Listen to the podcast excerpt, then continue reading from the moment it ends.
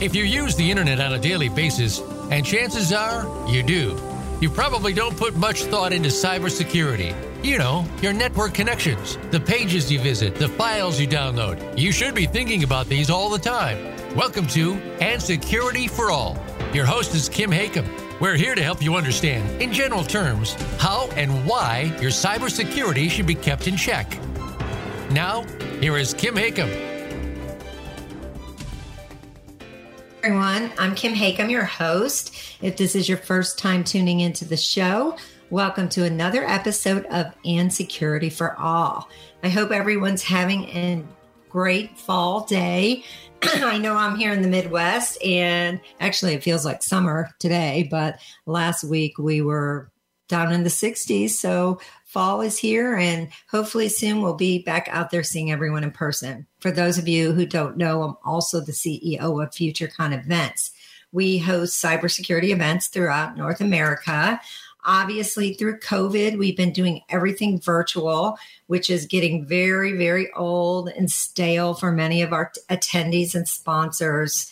Um, we had a live hybrid event last week in Kansas City Prior to that, we were in Ohio, we were in Texas, and seeing attendees and sponsors again it's been amazing super stimulating. It's something i've done for decades and i've taken it for granted and with the last year and a half being virtual it was really great to see people and say hi to people instead of virtual hellos virtual messages virtual presentations virtual keynotes my team and myself and all of our attendees and sponsors have been networking through these computer screens and it's getting very old. But much to my surprise, with all of my attendees and speakers that keep saying we can't wait to get back out there, we show up at these live events and we are still only getting about one third of our attendees showing up in person. Of course, we're getting the rest that continue to support our events and they are there virtually. But the question I pose to you is are people going to start going back out to live events? I understand that people are still very fearful of COVID, and I completely respect that. So, that I'm not questioning that. I'm questioning the people that are getting comfortable at home. And it's very easy to stay at home. It's very easy to have your computer, you know, events be a fingertip away, you know, and you guys watching it at home. So I hope this is not our new normal. I've been, like I said, running these kind of events for over 20 years, and the thought of people not wanting to get together again is so hard to comprehend. I would love to hear from any of you guys out there, our FutureCon followers, my followers. What is it going to take to get back to live events again? We had an amazing day in Kansas City last week. As a matter of fact, my guest today, he was our keynote speaker. We had about, as I said, a third of our audience live, and the rest they were watching the show virtual. Um, again, it was great to see everybody live again, but I just am wondering what it's going to take to get the rest of you guys to come back out again. Football games are doing it, baseball games are doing it. But when it comes to conventions and conferences, are we at a place now that it's just easier to watch it on your computer? Is it, you know, just too easy to stay at home? Is the human desire of seeing people lost? I don't know. I hope not. Um, it's very interesting right now in our history and to see where society is going to go as we move forward. Just like artificial intelligence, you know, look how quickly that moved. We have smart homes, we have smart cars, we have smart bicycles now. This summer, we watched um, Elon Musk take a random crew to space. And that's what our keynote speaker spoke about. What can Elon Musk and S- SpaceX teach us about cyber security? Well, that's a good question. Today, my guest is Morgan Wright, who is internationally recognized expert on cybersecurity strategy, cyber terrorism, and advanced technology. His landmark testimonial before Congress, his bio always tongue ties me. His landmark testimonial before Congress and healthcare.gov changed how the government collected personally identifiable information. He's made hundreds of appearances on national news, radio, print, and web. You can catch him frequently on Fox News, and you can always catch him over at Sentinel One. He is their chief security advisor. Last week, his topic, as I said at our live event, was what Elon Musk and SpaceX, can teach us about cybersecurity. So let's find out. Welcome to the show, Morgan. Thanks, Kim. Hey, saw you in person last week, and now we're back on camera this week. So I uh, know. Uh, best of both I mean, worlds. And isn't that a very interesting topic? You know, what is it going to take to get people back out to live events again? You know, I think eventually it's going to take uh, the manifestation of Maslow's hierarchy of needs. At some point, I think people need human contact. You can only do so much, you know, isolated from people. But I'll tell you, some of the best ideas I've ever had, uh, not, and I can count them on one hand, the good ideas I've had, but they've come from interaction with other people. They've come from having those aha moments uh, as you're talking to people everywhere from inside of Bell Labs with the smartest people in the world to uh, a, a, a, plane flying to you know Australia and talking to somebody next to you, and it's like, oh, I need to write that down. So you know, hopefully we'll get there. It's going to take some time, like you say.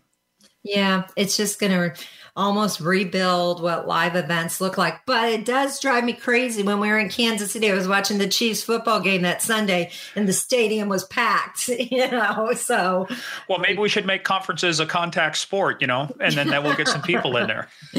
Well, your topic was super interesting and you made it very conversational last week. And, you know, where did you come up? Well, well let, let, halt a minute. I'd like to talk about how you even got to where you are and how Morgan Wright got to be on the news all the time. And you want to tell us a little bit about how that path and that journey went.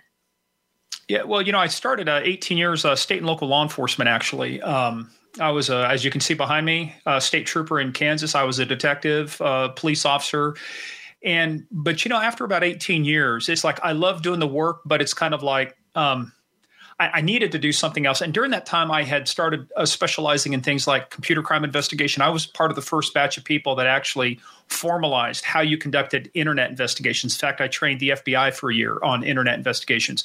Microsoft was one of my uh, private clients uh, on conducting internet investigations for pirated software. So we were doing those things, but you know, um, there were some a lot of opportunities especially out in virginia. So that's kind of what pulled me out here. And when i was out here a lot of my work before 9-11 uh, i was down in Colombia working on plan Colombia. So it was always the combination of people and technology and looking at how do we solve these business problems by thinking about it differently. Fortunately for me i wasn't constrained by the beltway thinking or this is the way we've always done it. It was like you know, come into this with the mind of a child and say, well, why, instead of saying, here's why we can't, go, why not? Why can't, you know, let's do this instead. So, you know, after 9-11, a lot of work in the defense intelligence community um, from the private sector, uh, companies like SAIC and Unisys, uh, worked at the Department of Justice from Bearing Point. I was the lead on a project called the Law Enforcement Information Sharing Program. So our big challenge was, Kim, is how do you share information between 18,000 federal, tribal, state, and local law enforcement agencies? Um, I was the lead subject matter expert on consolidation of the terrorist watch list. How do you combine them from 25 down to two? believe it or not, the most important issue wasn't the technology; it was the issue of privacy, which is what I testified about later in front of Congress. It, it was a business problem: is how do we keep information private about citizens that does not need to be exposed when they're actually, you know, when they may be on the terrorist watch list or being evaluated for that. So, you know, Kim, it's always been a combination of things. Uh, I went to Cisco and I ran their uh, global public safety programs for Homeland Security, public safety for eight years. Uh, we developed a lot of solutions. One of them, we got featured on the 1000th episode of America's Most Wanted. I actually spent a year and a half as a technical advisor with John Walsh. Um, you know, and then a senior advisor, U.S. State Department Anti-Terrorism Assistance Program. All, all this tells you is I've got occupational ADD. I just can't find one thing I want to do. You know, so you know, I, I was doing these things, but the, the, way it kind of got into news was actually by accident, and it was from uh, what I said earlier, the computer crime training. Um, I got a call one time because somebody wasn't available. They said, "Hey, call this guy." And the first time I was actually, it's the second time I was on the news. The first time was when we had the very first denial of service attacks that happened in February of 2000. My team was doing threat intelligence, the early version of it, incident response at SAIC. We actually put out an advisory to our clients uh, and our customers saying, hey, this is what's going on. Well, then Congress found out about it and they said, well, how did you know this stuff? Because it was kind of obvious. So I got it started on the news, and then the Elizabeth Smart case came out, and I was. Uh, kind of the, their computer expert, but they were asking, "Hey, what about this? What about this?" So that's the, you know, and once you get on there and you do a couple things, they they kind of go to you. So it's not like I did anything special. It's kind of like I was available. They called me and they liked me enough that they made the mistake asking me back the second time. So that's kind of how I got involved, you know, in a lot of this stuff. Well, that's awesome, and congrats on your success. Um, Jonathan Kimmitt, he's watching our show again. Jonathan Kimmitt is the CISO from the University of Tulsa. Thank you, Jonathan. He actually, our first live event, he drove from Tulsa to Dallas, Texas to sit on our panel, and he's a big supporter of our show. And he said, I think there'll be a new balance of live and virtual. Go ahead, Morgan. I don't know. I was going to say my my connection to Tulsa, and you might remember this. My sister got married in what was then the Oral Roberts Towers on the third floor of the Oral Roberts Towers because my brother-in-law worked for a Christian book publishing company that was on the 57th floor. So not only do I know Tulsa, I went to a wedding in the uh, the, the towers there. They're just uh, awesome. Been, been down to Tulsa several times. So anyway, that's my connection to Jonathan and Tulsa. well, we love Jonathan. He's a bit, he's actually going to be uh, doing an, he's done several of our panels. So I'm surprised he hasn't been on a panel with you yet, Morgan, but I'm sure that'll come. So very, very fascinated by your topic because all I know about Elon Musk is I watched it, you know, I watched it that morning and, um, but how does that teach us about cybersecurity? SpaceX, X, and him. Let's just kind of go into dive into that topic. Well, you know, part of it comes too from there's a great book out there. If you folks want to read something good, and I know one of the authors, Christopher Lochhead, it's called Play Bigger. And it's how do you become a category king? How do you how do you own a market? Because you do things like you solve a problem nobody knew they have, or you solve a problem people thought couldn't be solved. That's where great wealth is made. That's where great leaps are made.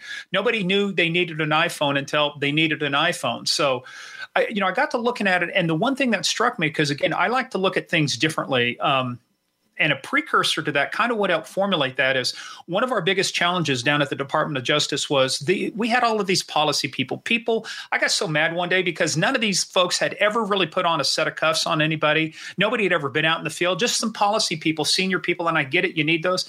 But I kind of slapped my hand and I said, "You guys have no freaking clue what it takes." Because they were, well, we can't share this, we can't share this. I said, "Let's reverse this." Let's what can you not share? What by law can you not share? And so we had only eight categories of information. We solved in one hour which we had what we had spent a week on which is instead of defining all the things you can share just simply define the things you can't. And by definition if it's not in that list of eight things which was very specific then you can share everything else. Let's solve the problem, people. Let's quit pontificating. Well, one of the things Elon Musk did, one of the biggest costs inside space programs, there was two things affecting it. And look, I learned this lesson from listening to, I think it was Buzz Aldrin um, or Alan Shepard talking about going to the moon. He said, really going to the moon and back is very simple. You only have to solve two problems, how to get there and how to return safely, but you don't take off until you solve for the second one as well. Well, then fast forward, Elon Musk comes into this out of PayPal, you know, made a bunch of money doing that, different way of doing transactions. And then I, I watched, I've read stuff about him, I've listened to his interviews, and he just what he does is he doesn't allow, like I said, the beltway constraints, the typical constraints. And so the couple of the biggest problems inside the space program were the cost of the solid rocket boosters, the costs they're associated with things that were basically disposable.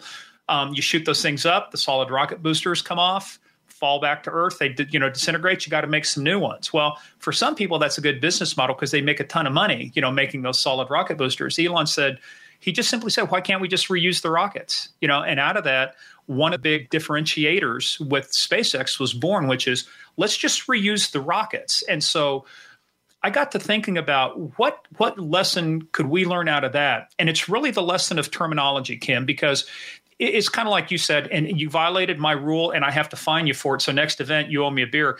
There's no such. We don't say new normal anymore. I mean, that's it's just for me. It's like if we accept what's here, then as normal, then we will never strive to really change it. Instead, what I'd rather say is, what's my current reality? What do I have to deal with right now? I will change it, but what do I have to deal with right now? Well, one of the things I learned in cybersecurity, especially testifying before Congress a couple times, things like that, is words mean things if we put a word into the vocabulary and people use it consistently over and over again, they become uh, you know sensitized to it that they think oh that's the way it's supposed to be why did the hatfields and mccoys fight for all those years. You know, well, by the way, why are solid rocket boosters the size they are? You know, when you when you work your way back, they have to fit on a rail car. Why a rail car to, to go through tunnels? What were why the tunnels? You, it goes all the way back to Roman chariots because Roman chariots were two horses wide, and that kind of became the standard. When you look at a train, I guarantee you, you put two horses on there behind a chariot. That's about the width of a train track.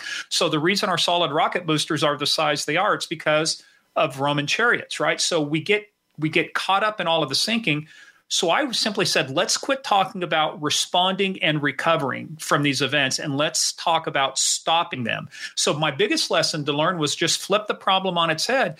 If we stop the attacks before they can even start, there is no recovery. We I don't have to recover from something that never launched in the first place. So you know kind of kim that's what that's what got me started thinking about that is how do we change the terminology around it and and it really then gets into changes our thinking around the problem. So let me stop there for a second, you know, and see if you want to go anywhere with that because I have a couple things I want to talk to you about real quickly about thinking about problems.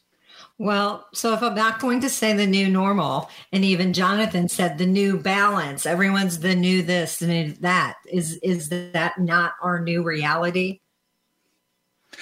You know, it's our current reality, uh, you know, and so I, you know, because what I don't want, because new sounds like, hey, it's new and improved, so we you, you deal with it for a long. Here's the new model, right? Well, the new models are out for a year until the next models come out. No, you know, John Chambers, when I was at Cisco, I had the chance to work with him a couple times. Uh, in fact, like I said, the one big project I have that got on America's Most Wanted that you know got visibility at the highest levels.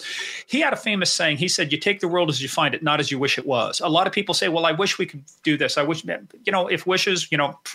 I won't go there, but you know, wishes you can wish all you want, right? But what's my current reality? So instead of instead of accepting, oh, this is just the way it has to be, is is the our biggest problems, Kim, have been accepting proverbial wisdom or proverbial uh, thinking and conventional wisdom, right? Well, this is the way we've always done it, or we have to do it this way. You know, by the way, you know, if you think about it, um, why are certain things done the way they are? Because of something that happened years ago. The quick story I told at the conference was one woman, somebody asked her one time, said, You make this meatloaf, but you're cutting the ends off. Said, Why do you do that? Well, that's why my grandma did it. We said, Well, let's go ask grandma why she did it. And she kind of goes, Oh, you silly kids, you just baked the meatloaf. The reason I did it back then was I only had one pan and it would not fit in if I used the whole recipe. So I had to cut. So we have done so many things based upon what we did. And I'll tell you what that leads into. And that leads into the first discussion about one of the big problems we have is our way of thinking about the problem. That's the biggest problem we have. Um, you know, Albert Einstein said, if I had one hour to live and my life depended upon solving a problem, I would spend the first 55 minutes thinking about the right questions to ask and then five minutes solving the problem. We spend too much time reacting to things. So, let me let me so I when I talked about that, I said there's three stories I want to tell. One was about SolarWinds, the second one is Colonial Pipeline, and the third is um, I, I predict and I show how Russia will invade Ukraine in the future, take over the country without firing a shot. But if we go back to solar SolarWinds, it wasn't so much the issue. Yes, did, did the Russian GRU, the military intelligence, did they get into their system, their update system? Brilliant. I'm just thinking from an adversarial standpoint. Yes, they found a flaw because people trust updates. We have this inordinate trust that an update sent out is supposed to be fine because it's coming from a trusted source. So we trust something that I inherently am supposed to trust. You know, transitive trust. If A trusts B and B trusts C, then A can trust C. Well, as we found out, you can't trust the updates because they got into the source of the updates. Well, the way people mitigated, quote, mitigated the risk, if we use the, you know, the standard, uh, you know, industry speak, this is how we mitigate the risk, you know. Well, what they did was we had a sandbox, and our sandbox, three or four days, you put it in there, and our theory was, and our thinking was, if nothing bad happens in three or four days, then it's safe to put it into the production environment. There's your flaw in the thinking when I used to teach uh, interview and interrogation, I taught uh, behavior analysis out at the National Security Agency to people who did damage assessment investigations. In other words, when you had a espionage case, they they investigated not the crime because that's the province of the FBI, but they investigated what was the damage done to the national security of the United States. How did they get this information? How did they do it? And many times, what they found is that our adversaries were thinking about the problem differently than we were. Like, how do you get information out? What can we do? So in this case, what they exploited was our way of thinking about the problem. We thought after three days, we're fine. We push it into the production environment. All Russia did was sit back and go, fine, we wait 10 days, we wait 12 days. And after 12 days, their little software periscope popped up. It looked around in the environment. If it saw certain things, it didn't execute. Sentinel One, I'm just sorry, shameless plug for self promotion, uh, but it didn't execute because we would detect it. It found other products. It said, "Oh, great, I can tamper with those." It tampered with those, and then it executed, and then it put the code then into. Then it was already in the production environment. So that's how they got their foothold. So again, it goes back to Kim what we exploited wasn't so much there's always going to be flaws in software but we exploited our way of thinking about how we prevented the problem in the first place and that was the real problem because i think i just saw this neil degrasse tyson said he said um, the dangerous thing is not having enough information to think you're right the dangerous thing is having enough information and not knowing that you're wrong um, and so, yeah, kind of that's where I think we are. I think we've been so wrong about this stuff because we've applied proverbial uh, thinking and conventional wisdom to this. Um, we've ended up with the same problems over all this time.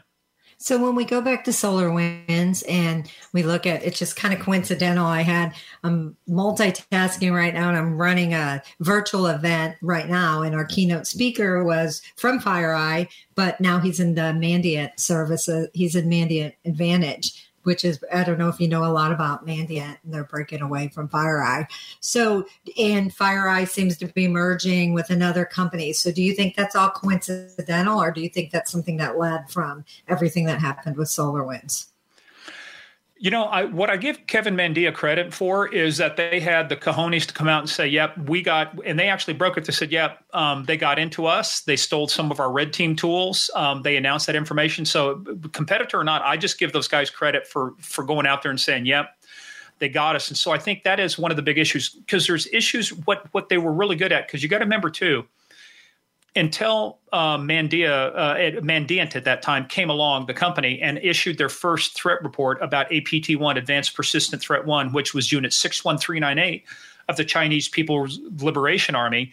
Um, the government had just been messing around with, oh, you know, we're going to address this. But somebody finally came out and clearly put China um, on the radar to said this is who's doing it and this is what they're doing. And so I think there's a need for services like that. I think um, I don't know enough about what the inner workings are. Um, you know, I do know is that um, there will always be a need for good, very good threat intelligence, and there will always be a need for incident response, and there will always be a need for companies, you know, that work in those areas. So, um, I think this may just be a natural outgrowth out, out, of everything starting back. I think it was 2013 with APT one, you know, and coming forward to SolarWinds, you know, and Colonial Pipeline, things like that. But I have no special insider knowledge uh, about any of that. It was just coincidental since I just wrapped up talking with the CISO over at Mandan or however you say it. But then we move on to Colonial Pipeline, which is uh, you're the expert on that, but a complete different type of attack. So, what do you think we've learned from that? And how is all not, this going back to SpaceX and cybersecurity? Like, if we well, because the together. Yeah, no, a very good question. What's the one enduring image that will come out of the Colonial Pipeline uh, hack and the ransomware attack? It's the it's the poor lady with her plastic bag putting gasoline into it because she perceived that there was a gasoline shortage. There was not a real gasoline shortage. Uh, the hiccups they had in the supply chain were due to people's overreaction to the problem. And I go back to COVID. I mean, how how many people? And I can't see in the audience, but you know, if you raise your hand, you go and you go, how many people went to the grocery store or you know Costco or Wal or wherever, and only to find out that there's no toilet paper? What what symptom of COVID required you to stockpile toilet paper? Mm-hmm. we perceived that that was going to be the problem. We let the news media drive it. So in the in the so how this relates back to colonial Colonial suffered from conventional thinking. Again, they did it. You know, well, you know, we we do this industry standard best practices. If I hear that again, I'm going to throw up. You know, because all that is is that's a way for you to tick the box and say, look, we've done the bare minimum. Watch Office Space sometime. 15 pieces of flair is the minimum. And if you just want to do the minimum, that's fine. But you know, most people do more than that but we got to quit thinking that the minimum is good enough, right? Best needs to be the standard. Um, and and so what happened with Colonial is they are very, very fortunate for one aspect. They are fortunate that DarkSide, which is a criminal ransomware organization operating out of Russia with the implicit approval of the Russian government, don't kid yourself. Um, I know these guys like I know the back of my hand. They operate with the implicit approval of the Russian government. The enemy of my enemy is my friend. As long as you don't attack Russian interests and you don't attack friends of ours, you're free to go out.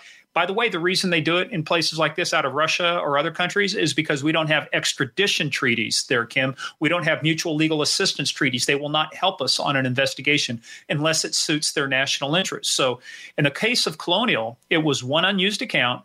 They harvested uh, a, a password that had been probably reused many times off of a breach out of the dark web. And if you're just persistent enough, which they were, they were able to get into the IT system, the administrative side, which they were able then to spread ransomware throughout that, shut them down. Now, they did not get into the operational technology side or the industrial control system side, the ICS. Which would have shut down the pipelines themselves. That actually happened in Germany. Um, the Germans uh, will not confirm nor deny it, but the uh, Bundeskriminalamt, I think the BKG, did an investigation back in 2015. Um, a steel plant over there, ThyssenKrupp, uh, actually was attacked and had a uh, steel blast furnace melt down, caused significant damage. Uh, simply because of people thought we had we did the minimum, you know, we had the proper controls in place. In the case of Colonial, the part that hurt them is, you know, they they just did the standard stuff. Well, they, first of all, you've got to pay attention to the details. It's the small things that they go after. It's the things you overlook. One of the biggest banks, and I, I think if I remember right, it's JP Morgan. They had 250 servers. One, just one server did not have multi-factor authentication on it, and that's how the bad guys got in that time. In this case, one unused account, we're able to get the uh, VPN credentials and get into the company through that through an account that should have been shut off and it wasn't reusing a password that never should have been allowed to be reused. This is why you do not use the same passwords for twitter as you do your 401k bad practice. Um, and then but the most telling thing, Kim, was the statement by the CEO after he was fortunate, after they paid four and a half million dollar ransom, which was not the biggest at that time. An insurance company paid 45 million around the same time, but they got nowhere near the same coverage. Why? Because this was the first attack against critical infrastructure that we could actually see or perceive that we saw the effects of an attack before somebody that's lost money or a website's just having you know it's shut down. Doesn't really affect my life. But when i'm in virginia and when i can go when i was you know driving by gas stations and there's signs up going we're out of gas it reminded me of being college in the late 70s in the gas crisis the oil crisis. We have no fuel or you know it started going sky high. So in the case of uh, colonial not only was it just conventional, you know, wisdom, proverbial thinking that, that, that they were we've we've always done it this way. Well, they were lucky because, like I said, it didn't get into their ICS. It just shut down their administrative side. But that created the problem because it's like going to Walmart and you can't get in the doors. All the inventory is still there. They just have no way of accounting for the sales, running credit cards, taking cash. So it effectively shuts down the entire operation. And after they paid the four and a half million, the FBI was able to help them claw uh, quite a bit of that back because the actors, the bad actors, used poor tradecraft. They had some flaws in their operational security, their OPSEC, which allowed them to figure out the the wallets, the Bitcoin wallets that they were using, and claw that money back. And then the CEO goes, "Well, you know."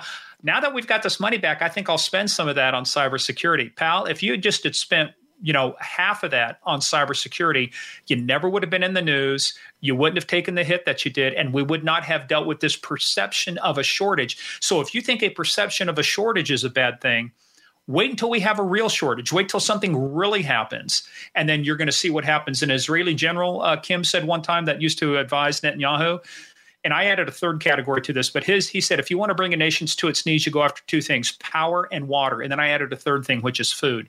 If you go after those three things, Kim, um, you can throw a nation into chaos. And the one lesson from colonial is we got thrown into chaos. Why? Because of just some simple bad practices, bad fundamentals. You're talking about the football game. By the way, the Kansas City Chiefs, I think, lost to the Green Bay Packers in the very first Super Bowl. But even though the Green Bay Packers were the champion, the next season, Vince Lombardi took nothing for granted. He held up the football, pretend this coffee cup is the football. He goes, Gentlemen, this is the football. So we, we've got to get back to fundamentals, back to basics in a lot of these areas. So, do you think after colonial, I mean, lots of people have had lots of opinions about this. Do you think it woke up some of these old school, like our infrastructures and our municipalities? Do you think that the higher ups and the board and the, the C-level people are taking things more serious? Or do you think it's just a matter of let's hope it doesn't happen to us? you know, there's a thing, you know, ah, gee, it sucks to be you until it's you, right? Then it sucks mm-hmm. to be you, right? Um, so you know we've had a lot of people say oh glad it wasn't me until it's them and so i think the bad problem is is many of these folks I think they know that it's serious. I think they don't, but I don't think they realize how to address the problem because they're trying to apply proverbial thinking, conventional wisdom to solving this problem. And it's not going to be solved because they keep saying, well, how do we respond and recover? Look, after 9 11, I get, we, we, we have, it's called the National Incident Management System, NIMS. And it's about how do you deter, detect, prevent, respond, you know, and recover to these things. There's kind of a model to that. But what I'm telling you, as long as we keep articulating solutions in terms of how do we respond and recover from this, we will keep buying things that fit into the narrative we have in our head that says, how do we respond and recover, as opposed to, let's just stop it, right? How much simpler would life be if stop signs actually worked and they made cars stop? If yellow lines actually worked and they kept the other cars on the other side of the road? They don't. We rely a lot on trust. We rely, uh, you know, an overabundance of trust that people will do the right thing. I, I hate to tell you this people don't do the right thing after putting um, my testimony resulted in many people going into prison for the rest of their life, like on homicide cases, uh, testified, you know, in, in, uh, on other things. Words do mean things, and so we've got to quit thinking that this is the way it's always been done. This is the way we're going to solve the problem. We've got to start approaching this from the standpoint is changing our lexicon to say we will no longer accept solutions that only allow us to respond and recover. We want solutions now that allow us to stop this at the border. We want solutions that will extract a significant economic price out of our adversaries for attempting to break in I'll give you a quick example. Um, you're in Missouri. I'm originally from Kansas. Uh, I'm in Virginia now. Um, it's not hard to go down the street sometimes and see who's on vacation. Why? Because they forget to get their papers taken in, you know, or um, they leave, you know, maybe they leave the light on and the porch lights on all day long and all night long. So that becomes some indicators. The, we we think you know if we have the papers out there, that's an indicator that hey, this is this is vulnerable, right? If you want to make it even more vulnerable, leave your front door open, right? If you want to even make it more vulnerable, put a sign that says "We're gone for a week." You think I'm kidding, but we tend to look at problems, Kim, and this is where I'm getting to. The biggest problem we have in the cybersecurity industry is we look at solving the problem from the eyes of the good guys.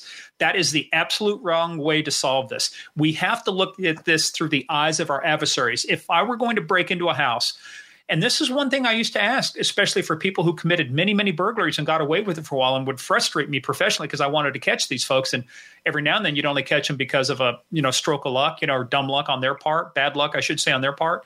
Um, but I, I the, actually the majority. I mean, it's like I walked into one guy said, "Look, we got you on all these burglaries. I don't even want to talk to you about that. I mean, you did it. I know you did it. The court's going to know you did it. I'm more interested in how did you do it? What did you What did you look for? You know, and when we would get these lessons, we'd pass them on to our community uh, policing or our community services uh, division, or we'd pass it on to people who do crime prevention to say, this is what the bad guys are looking for. This is what the bad people are looking for to break into your system. And one of the things they're doing, um, I have a meeting. I can't tell you who it's. I can't tell you who it's with. It's a very large organization that week next week, but they are many of these people in positions of leadership um, did not grow up. They're not digital natives. They did not grow up with technology. They tend to apply old world solutions to current world problems. That is a recipe for failure, Kim. So I think one of the biggest things that came out of Colonial too was and goes back to your question about do they take it seriously it's not the question that they take it seriously it's the question are you looking at this in the proper way that you should be to buy the technologies and the solutions that will ensure is that we can stop these things from happening ever again i mean you know for most people def- the definition of success is buying a fire alarm that lets you know your house successfully burned down the, a fire alarm is a reactive thing. It tells you something's wrong. And the farther away you live from a fire department, by the way, that's why your insurance rates go up. The farther, did you know that? The farther away you are from fire established fire departments, the more you'll pay for insurance. Why? Because basically by the time they get down there, they're going to be saving the foundation. So I'm tired of saving foundations. You know what I'd rather do? I'd rather make the bad guys pay a price. I'd rather put that very solid door up front. I, you, by the way, here's a little trick I, I, don't suggest you bluff, but this is a good deterrent. It's simply having stickers that say you have a security system.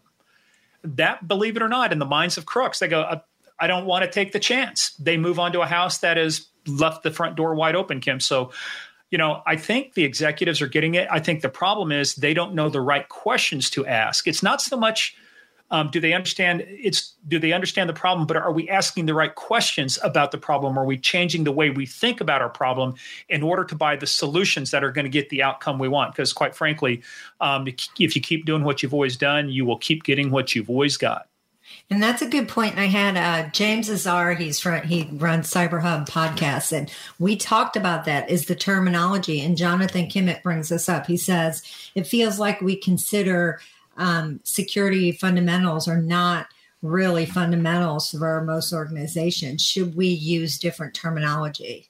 I feel like that's a yeah, really would, good question. Yeah.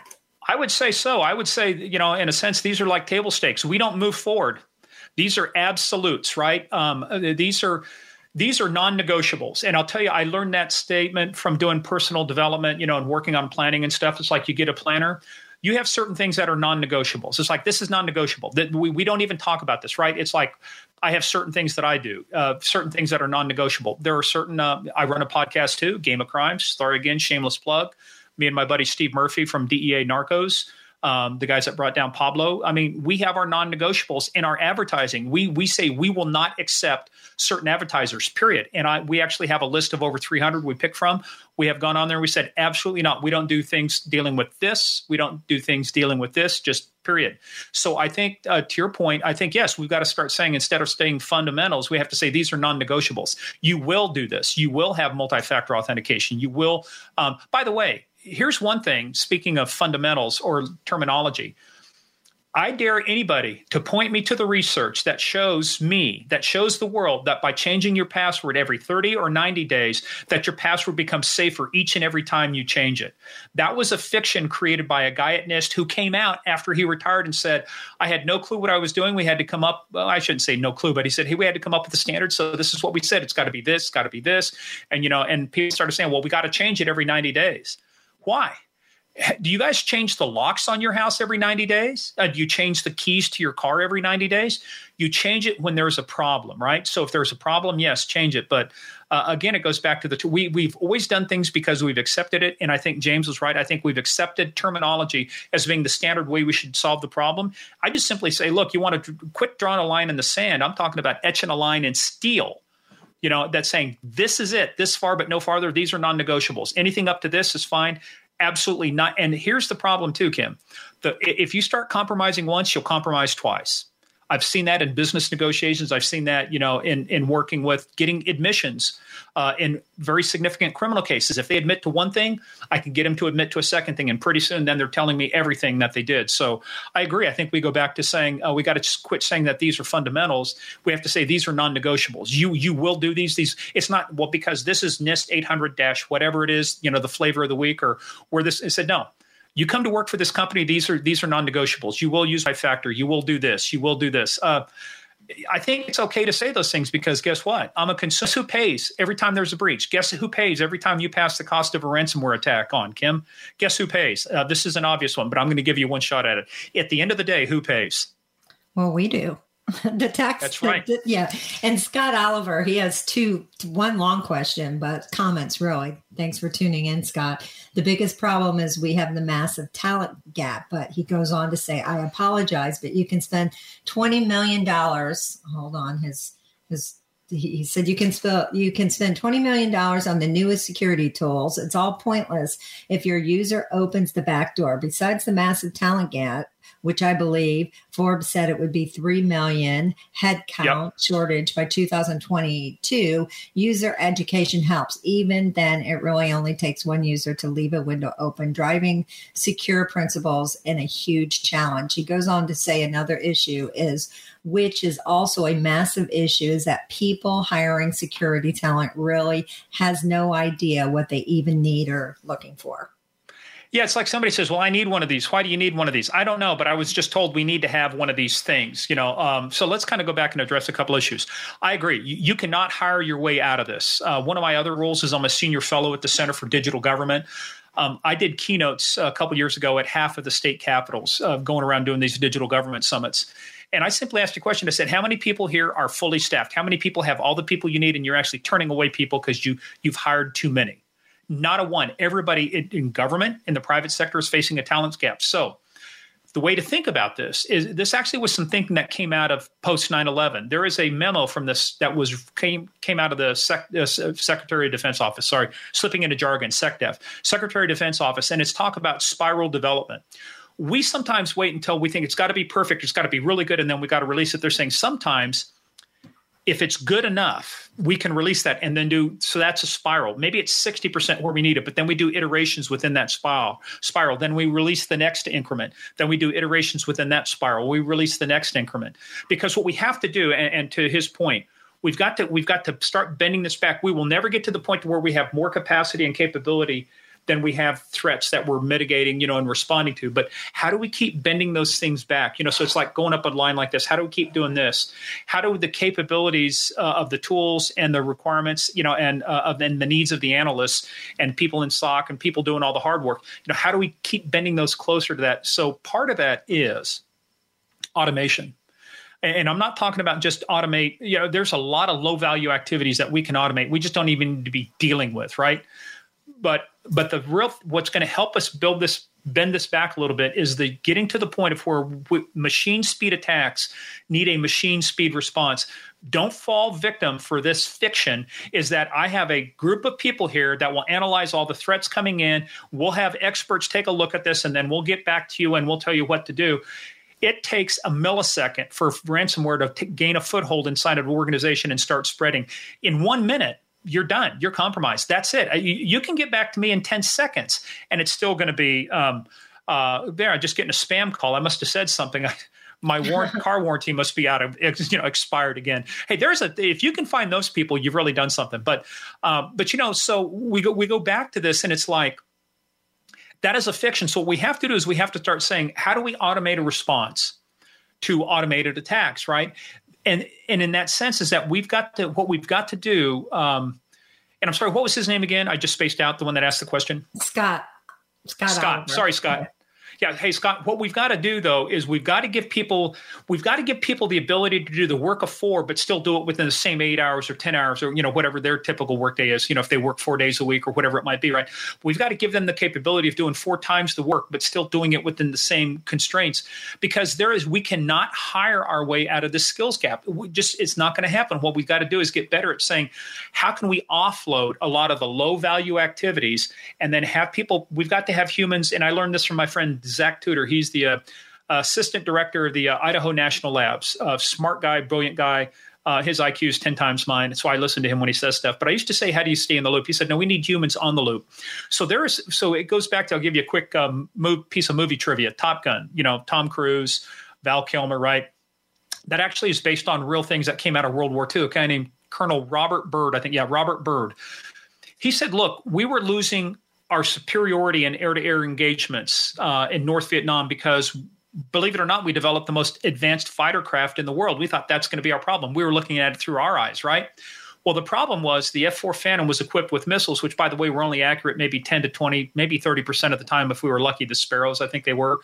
We had no machine guns on those. So we were getting shot down because we lost our ability to do air to air engagement. So he simply said, hey, this is called the OODA loop observe, orient, decide, and act. The faster that you can observe and orient, the faster that you can collect, fuse, and analyze, then the faster you can make a decision and respond.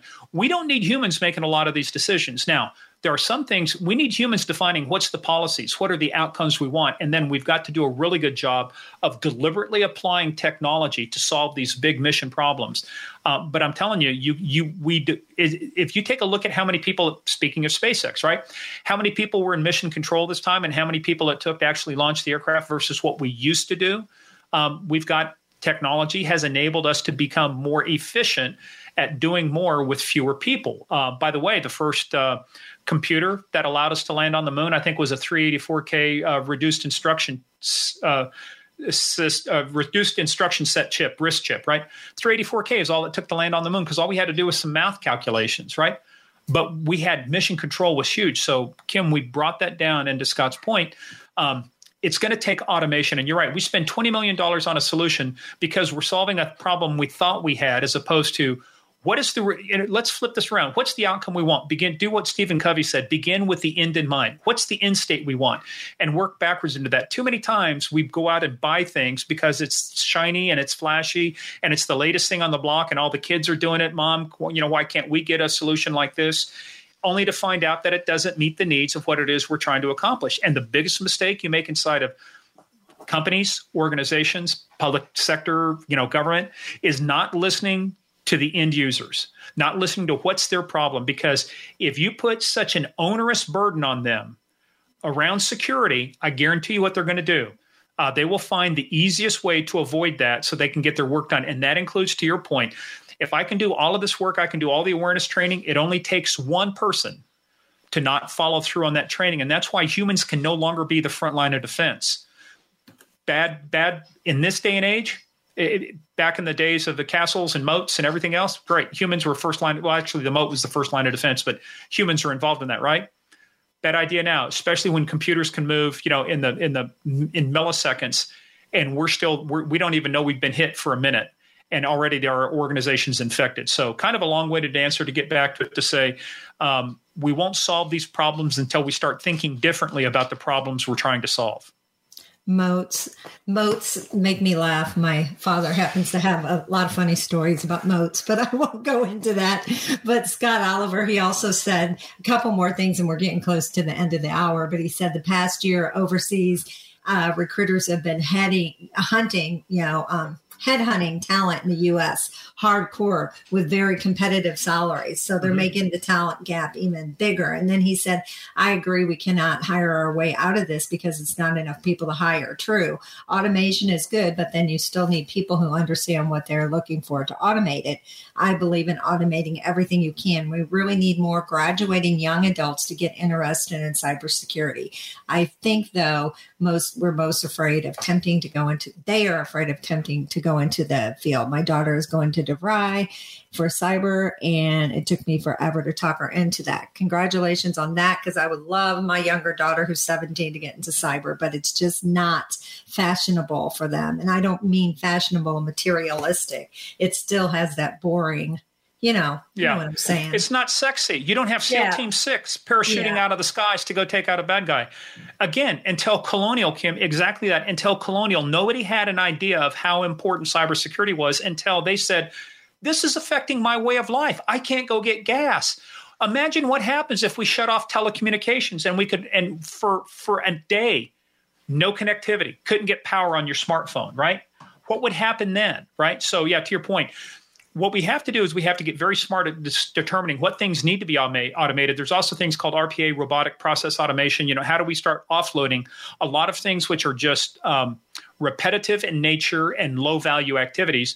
But we still have to ensure, like he said, we still got to ensure that we have designed it correctly, continuously test it, you know, refine it. But then what we've got to do is start getting people better at looking for the anomalies. Um, that are out there, right? We've got to have people who are curious enough to think, as Steve Jobs would say, think differently about the problem. So I would encourage anybody out there go do do go do a couple things. Read uh, "Play Bigger" by Christopher Lochhead and a couple of his other buddies, but also read anything by Clayton Christensen, uh, "The Innovator's Dilemma," "The Innovator Solution," "What's Coming Next." Things like that. I mean, why did they invent the Celeron chip? Because the Pentium was too expensive, and pe- some people just needed a computer chip that was uh, less expensive and was just good enough to do basic things. So, I mean, you look for those gaps in the market and you solve them, but I would challenge people to think differently about the problem. Instead of trying to define all the types of information you're going to share, let's just make it easy. Well, here's the eight things, and I can articulate those eight things to today. You know, you know, uh, you know, uh, uh, confidential sources and methods, confidential informants, uh, civil investigations, you know, uh, personnel investigations. There were eight categories of things you could not share. Otherwise than that, share away, right? It makes life so much easier to know here's the constraints and here we go. So I think, you know, I think, you know, I know we're closing in on time, but again, I think the biggest takeaway, if you guys would just take away one thing, is ask why. Why are we doing it this way? Why? You know, who said? Challenge every, like my buddy Kip Pallinger said, uh, my Kansas High Patrol classmate who I hadn't seen in 25 years. We ran into each other in Kansas City. Challenge every assumption. Just because somebody says it's their assumption, don't make it your assumption. Challenge and don't make it personal. Just say, look, let's really work this backwards until we get to the point of where we really understand did grandma do it because it helps the meatloaf taste better, or did she do it simply because her pan wasn't big enough? That will fundamentally change how you think about the problems of today again still trying to we were just out in kansas city. I don't know if you got to meet one of our panelists. Um, she works for sprint. She's a big advocate for trying yeah. to get younger people. Uh, cheryl cooper you know again, dr cooper. dr cooper trying to get our next generation into cyber. You know this is kind of a little off topic but my um and it's not just cyber. I mean here in st louis it's crazy. Like i i, imagine it's everywhere with the de- like going i was going through a drive-through at a sandwich shop and there's a sign on the drive-through that said if you swear at us or say any bad language because our customer support is so slow we will refuse to serve you because we're such slow on you know there's just such a high demand i mean where where right. are all the people going to work where are they that's a good question. I'll tell you this: I just had to go. Um, I got a brand new vehicle. Never bought a new vehicle in all all our years of marriage, and so my 2000 Camaro has been sitting in the garage. Uh, my bat- actually the battery went bad in it. It was just a bad battery. I just replaced it, and while they're getting the new battery, went over to Chick Fil A and ate. Now, I'm not making a social uh, statement or anything else, but I'm telling you, if you the great customer service, you, you can you can redefine an industry, and they are at the top of their game, and they're only open six days a week. Why?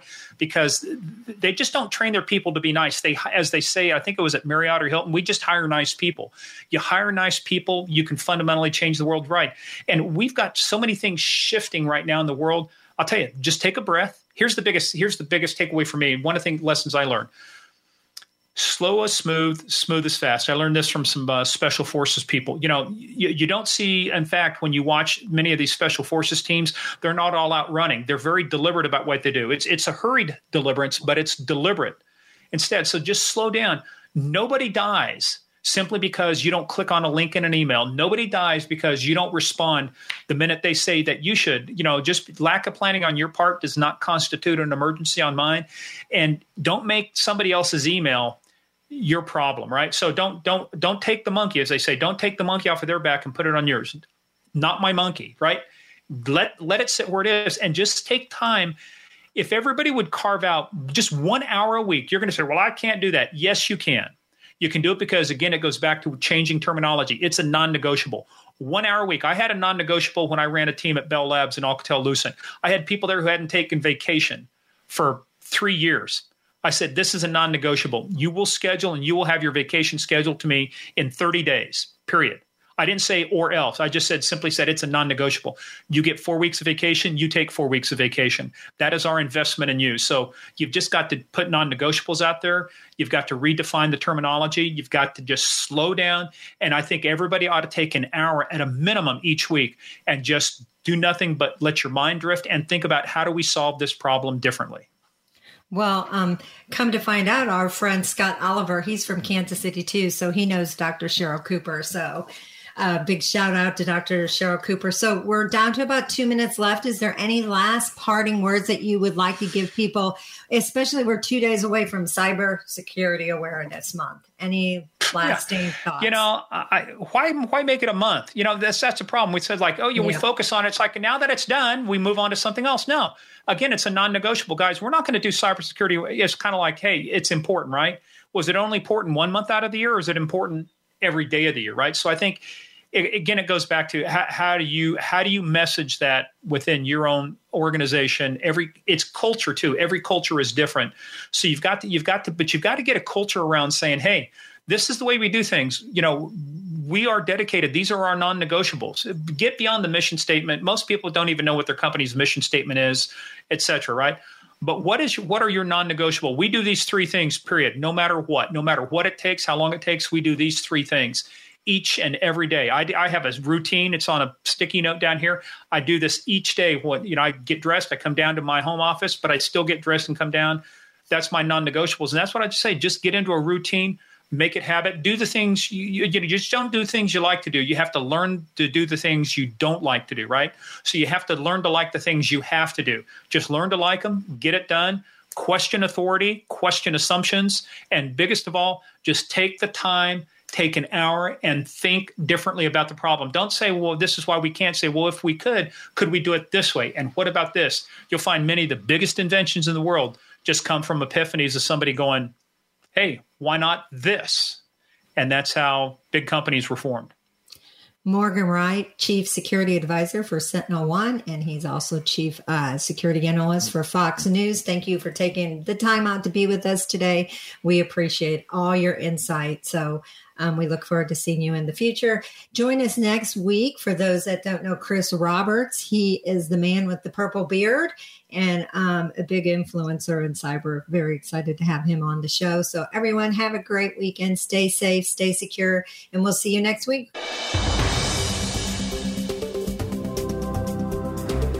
Thank you for tuning into And Security for All. Be sure to join your host, Kim Hakim, for another episode of the show next Friday at noon Pacific Time and 3 p.m. Eastern Time on the VoiceAmerica Business Channel. And don't forget, you can follow Kim on LinkedIn by searching for Kim Hakim. That's Kim, H A K I M, to keep yourself posted on all of her upcoming cybersecurity events.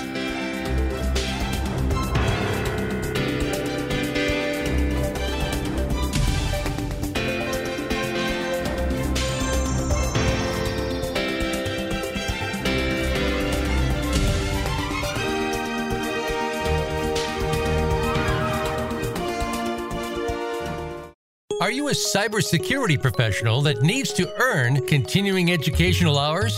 FutureCon Events brings high level cybersecurity training discovering cutting edge security approaches, managing risk in the ever changing threat of the cybersecurity workforce. Cybersecurity is no longer just an IT problem. To learn more about attending a virtual event, go to futureconevents.com or email info at futureconevents.com or follow us on LinkedIn or Twitter at FutureConHQ. Don't miss the weekly FutureCon Seamless podcast series focusing on the insights and thoughts of chief security officers and industry pioneers making a difference throughout the world. Kim Hakim, CEO of FutureCon Events, and Darren Anderson, CEO and co-founder Next Robotics, host Seamless Podcast, started by a team of entrepreneurs with experience in fields like smart cities, technology, cybersecurity. The result is a series of podcasts unlike anything you've ever heard anywhere. Listen where you get your podcasts, including Apple, Spotify, and Stitcher.